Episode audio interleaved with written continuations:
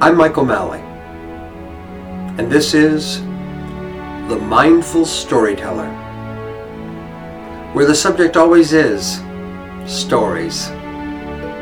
Storytelling, story reading, story listening, mindfulness, and the creation of the story space.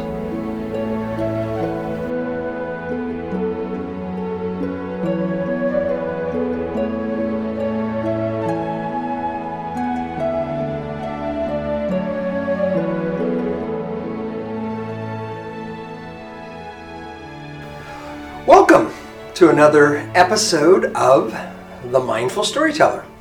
And I am Michael R. Malley. And I'm Ollie Wren Erickson Malley. And uh, today, as we have in previous episodes, we'll begin with a, a little quote.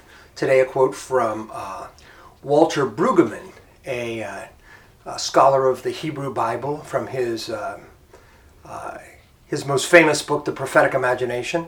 And then um, Ollie will read that, and then I will uh, I will share um, some reflections on that. We'll then talk a bit, and Ollie will close with uh, uh, some some thoughts on further actions, if you wish. Uh, and in between all these sections and our talking, we will have the mindfulness bell. Um, we learned this from uh, mindfulness retreats that we've attended with Thich Nhat Hanh. The idea of returning to this present moment. That's what mindfulness is. And so with the bell, we're invited to just enjoy the sound of the bell. Enjoy the sound of the bell. Enjoy it in this moment. And also enjoy the sound of the plane that's flying overhead. You might hear a train later too.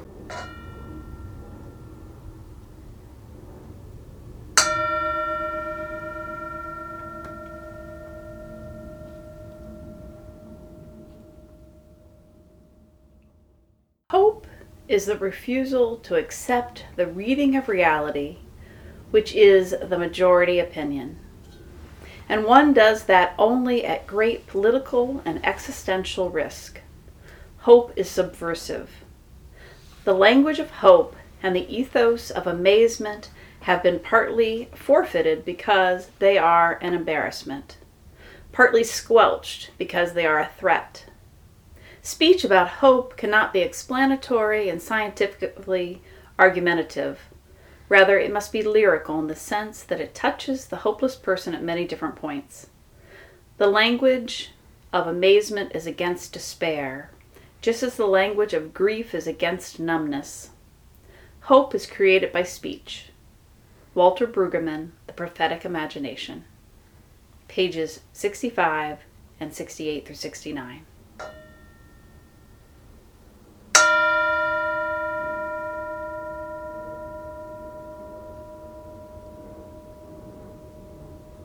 The language of hope and the ethos of amazement have been the domains of storytellers for millennia. They still are. As tellers of tales, we are unbridled, not limited to the perceived limitations that ensnare and restrain the current reality. Walter Brueggemann's thoughts on hope grow out of his reflections on the prophets of the Hebrew Bible. But his observations on hope fit a much wider context. For example, scientists' argument about global climate change have been largely ignored. While there are powerful forces at work attempting to undermine and muddy their scientific findings, it is also true that their arguments for change, in other words, their calls for hope, lack lyricism. Their scientific explanations and arguments do not touch the hopeless person at many different points. There is no lyricism of the poetic storyteller. We are left with either denial or hopelessness. The work of the storyteller is not only to reflect who we are, but to mirror back to us who we can be. We are drawn toward inspiring stories. Why? What do they inspire in us? Is it not something better, greater, vaster, kinder, more worthy than what currently is? Our work as storytellers is to be agents of inspiration. You can do this. We can be this. This too is possible. Saying some new reality is possible does not make it so, that is true. There's much more to it than that. At the same time, saying and thinking that some better reality is an impossibility ensures that it cannot happen. At least until some subversive voice speaks with the language of hope and the ethos of amazement.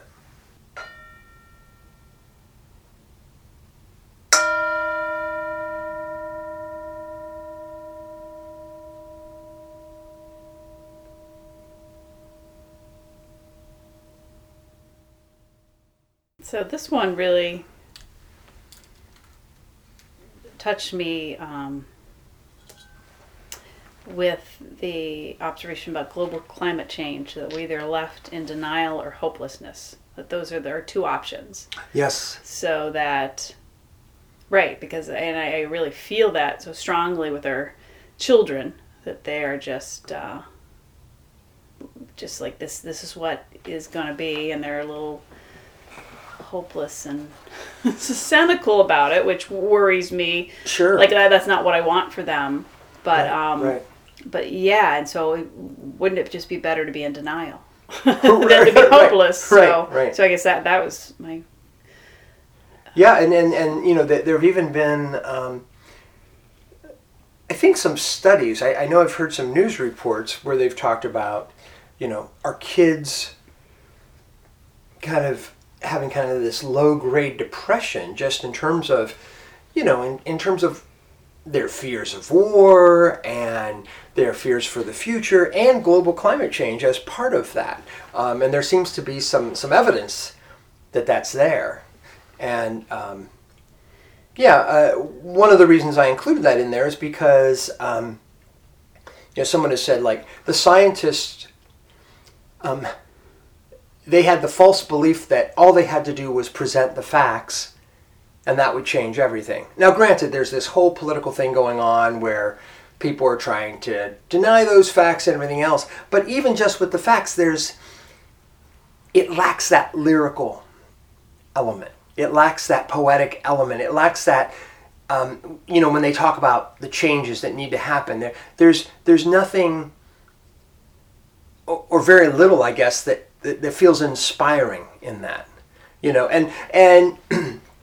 while not dealing directly with climate change, I know as a storyteller, you know, gosh, we've been to the uh, uh, the National Storytelling Festival a number of times in Jonesborough, Tennessee, and you'll go into the tent, and stories will be shared, and we're transformed by that. You know, we we we come out a different person due to the story. You know, there's something about the story that will sometimes just, you know, leave us with this different sense. You know, and, and again, it may not last, but it, it at least in that moment it gives us something different. I mean, I've experienced the same thing. You know, reading a reading a book with the kiddos. You know, when when you know, especially when they were younger, where we might be reading a story together, and it will change. It'll change the mood. It'll change the energy, right, of mm-hmm. of, of us.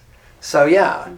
Um, uh, you, you know one of the one of the things that um, that I've focused on in my storytelling work, where you know I'm going into schools, um, doing festivals, things like that, has been Earth Mother stories, and so while not focused particularly on global climate change, um, at least in the past, it was about giving giving these stories that had a sense of who we could be and you know who we might be. And and you know i would both tell stories about caring for our earth but also just how we care for each other.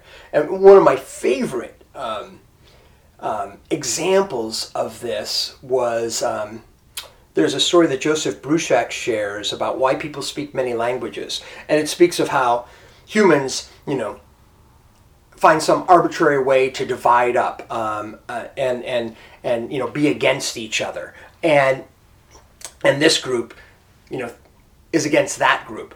Well i shared that story. It was it was a it was a roman catholic school. And I came into the school, and in that particular school, let's say 95% of the kiddos were white, maybe 5% black. And we waited for a while because they said, oh, they're, you know, they have a neighboring Catholic school and they wanted my program to be, you know, shared by both schools. So they were busing over the kids from the other school and then they were all going to be together, the two Catholic schools in the one auditorium for the storytelling. And we had to wait. We were delayed, I remember. This is years ago. And um, eventually, the students, you know, the teachers from the other school arrive and the other school was, I think, 100% African American. Maybe it was 95 or 98%. And as schools often do, they, they, they made a little dividing area along the middle of the um, kind of a middle aisle for me to walk down. So here I'm, I'm looking at this audience, and on one side I have and they're all in uniforms, right? You know, they, they had different uniforms for the different schools, but they basically have the Catholic school uniforms.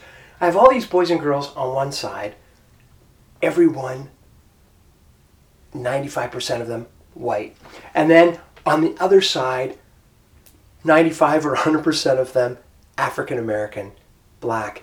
And the story is about how how the people in this village, um, you know, half of them go and live on one side of the river and then half live on the other side of the river and you know and this division that comes between them and how they start to look at each other in negative ways and how they start to um, belittle each other and um, think of each other as the enemy. It was it was so I, I, I don't even know if i have the right words. I don't, because here's the thing. It's the lyrical element that, that Brueggemann was speaking of, right? So I didn't talk about this difference directly. You know, and I don't know how much the kiddos were tuned into it. Certainly, the teachers and staff had to be just, oh yeah, this is the way it is. This is a, you know, basically a black school and this is a white school. But here I told this story about not just about division, but there was a little bit even though in the story it's not resolved, there was this little bit of like, is there this possibility? Is there this, this, this, this hope? And and I wasn't talking about the kids in these schools. I wasn't talking about these two Catholic schools in this little town in Ohio. I was telling this old you know, Native American Indian story that Joseph Bruchac had shared. So it, it had this distance from, from them and it had this poetry to it, but it also, I think, had a message that was really powerful. Yeah. Yeah. So uh, I'll um, ring the bell and and Ollie will share the closing thoughts.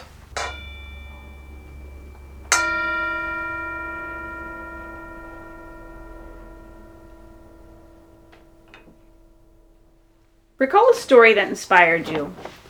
It may be from a film, a book, or a tale someone told you. What was it in that story that touched you? Was there something amazing that happened in the tale? Have you shared the story with others? Are there stories you sometimes tell yourself to awaken hope within? Are there other tales you share or would like to share that hold the possibility of inspiring hope in others?